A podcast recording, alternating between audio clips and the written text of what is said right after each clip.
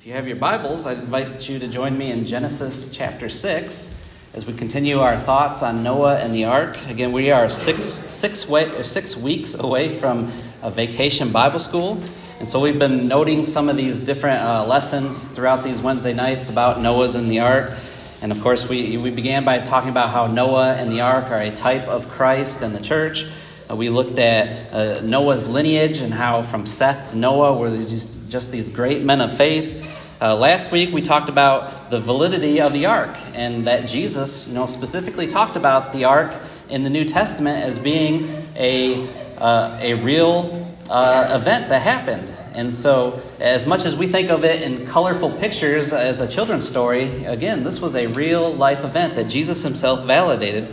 Uh, tonight, I want to talk about an aspect of the ark.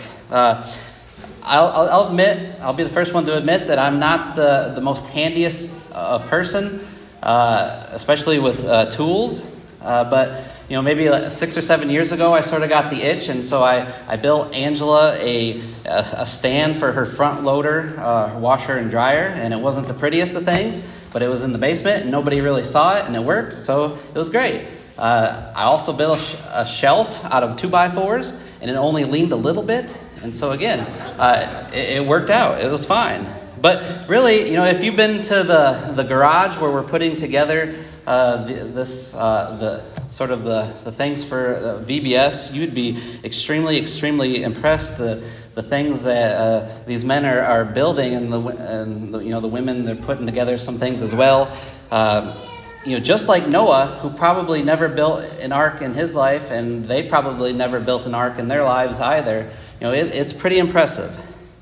You know, we think of Noah, uh, you know, getting that call from God to build the ark and uh, to save his family, to save uh, the, the, animals that were on the earth. And, you know, he really didn't have that much time to prepare uh, to maybe do a practice run uh, for the size that this was going to be. Notice in Genesis chapter 6, verses 14 through 16. It says that uh, it says, "Make for yourself an ark of gopher wood. You shall make the ark with rooms, and shall cover it inside and out with pitch.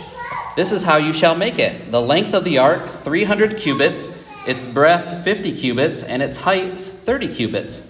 You shall make a window for the ark, and finish it to a cubit from the top, and set the door of the ark in the side of it, and you shall make it with lower, second, and third decks. And then if you look all the way to verse 22, it says that thus Noah did according to all that God had commanded him, so he did. You know, God constructed Noah specifically how to build this ark 300 cubits long, 50 cubits wide, 30 cubits high. Well, we might be asking, you know, what's a cubit? Uh, you know, that's not terminology we use today. A cubit was about 18 inches, and the way they measured it was from your elbow to the top of your middle finger. That's approximately 18 inches. And so they had a way to measure those things back in the day. They, did, they didn't need one of these, uh, they just used their finger. Well, what is, a, what is that dimensions in something more our terms? Well, the ark would have been 450 feet long, it would have been 75 feet wide, and 45 feet high. The length of this ark, one and a half football fields. And if we take those dimensions, uh, again, uh, either one of those, you know, our mathematicians here could probably figure out that there's a common denominator between those, and that's the number three. And so the ratio of the ark was 30 to 5 to 3 in the length, the breadth, and the height. And it turns out, it just turns out as we've you know come into the year, uh, you know the 1900s, the 2000s, that we're we're you know starting to learn more and more about shipbuilding and such. It turns out that those are the perfect ratio for building an ark or building a boat. Uh, now, not building something for speed, but building something uh, for uh, seaworthiness. You know, the ark did not have to be built for speed because it had nowhere to go. It just needed to float and keep uh, everyone inside safe. In 1844, there was a man by the name of Isambard K. Brunel who built this giant ship called the Great Britain and he used almost the exact same ratios again 30 to 5 to 3 in world war ii uh, we built these ships uh, uh, the, were called the Liberty ships. Uh, they were like these great big barges, like boats, and they were built to carry tremendous cargo. And again, uh, the ratio that they used in World War II was 30 to 5 to 3 because Those were the exact specifications of building a ship uh, to its most potential. Uh, but how did these men uh, know that? Right? Uh, they've had years and years of study. They, they've probably came to those conclusions.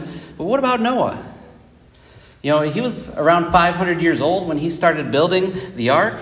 You know, maybe he had some shipbuilding uh, practice with him. You know, maybe he Googled the answer. Uh, but most likely, it came from the master builder. You know, Psalm 147, verse 5 says that God's understanding is infinite.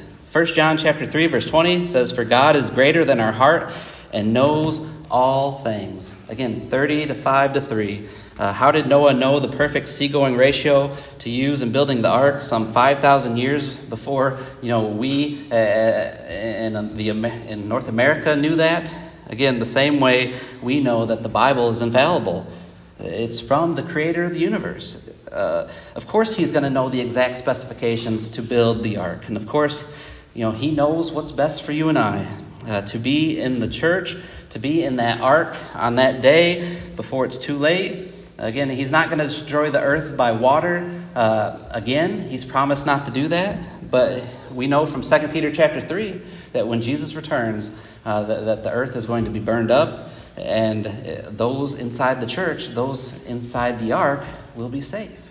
And we want to be inside the ark. We want to be in Christ. And to do that this evening, uh, we need to be immersed in water for the forgiveness of our sins, and the Lord will add you to his church this, this evening, if we can help you uh, to become a Christian, to, to start your walk with Christ, we would love the opportunity to help you. Or if you need the prayers of the congregation here, please let us know as together we stand and sing.